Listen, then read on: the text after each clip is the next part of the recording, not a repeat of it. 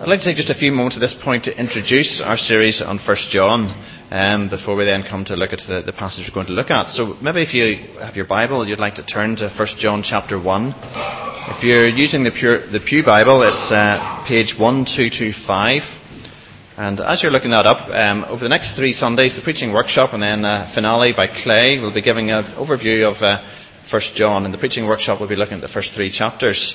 Now, I have to say, we do want your feedback. I think we do. No, I'm fairly sure we do want your feedback, as it really is uh, the essential part of closing the loop on this process. So there's a web link there. It's not hard to remember. windsorbaptist.org slash sermon feedback. Now, this is for anybody who's actually sitting here in the sermon, this, this, in the service this morning, no matter what age you are, no matter where you come from, whether you're here regularly or not. We're very keen to hear your feedback thoughts. There's a fairly long feedback form, but you can fill in as much of it or as little of it as you want. Um, you can take two minutes to do it. You can write as much as you want. Uh, we're happy to read anything that comes back. So please, uh, as many of you as possible, the more feedback we get, the more helpful and representative it is. So, 1 John chapter 1, if we'd like to read just the first four verses at this point. That which was from the beginning, which we have heard, which we have seen with our eyes, which we have looked at and our hands have touched, this we proclaim concerning the word of life. The life appeared. We have seen it and testified to it, and we proclaim to you the eternal life which is with the Father and has appeared to us.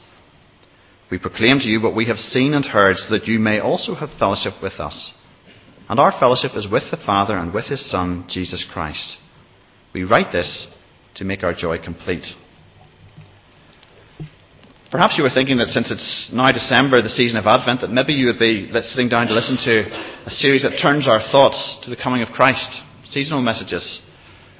Why 1 John?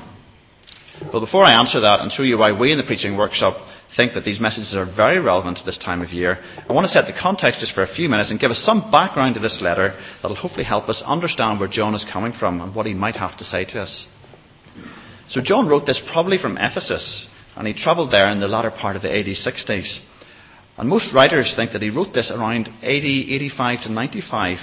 And that's worth noting as it puts this as probably one of the last pieces of scripture to be written. John in verse 1, he's underlined his apostolic credentials. He saw Jesus. He was with him. He touched him. So what we have here possibly is a letter and words of truth from possibly the last living apostle on earth. The last man alive who walked and talked with Christ. So let's listen carefully to what he has to say.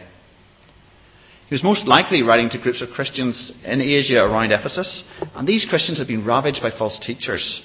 They were teaching things like the possibility of getting a special secret knowledge that set you apart as a spiritual elite, teaching that it was possible to be completely done with sin, teaching that questioning whether Jesus was ever really human. And John lays out his manifesto in these first four verses. He's writing about that which was from the beginning, that which was with the Father and appeared to man. He's writing about the life that appeared. The life that appeared, God coming to earth in human form. So perhaps there is a bit of a link to Advent after all.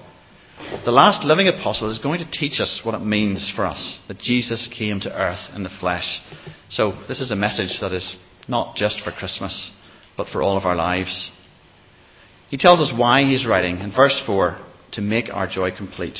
John's joy will be complete by fellowshipping with these believers as they follow the words of Christ as John writes to them. An interesting exercise for you to do at home. At various points in this letter, John tells us why he is writing. He says, I write this to you so that, or I write this to you because. Why not go and read this letter this afternoon and see if you can count how many times he does that? Let that guide your thoughts as you listen to God's word through John's letter over the next few weeks. And hopefully you become convinced, as we are, that these words are more than relevant to this time of year, not just for Christmas, but for every day of our lives.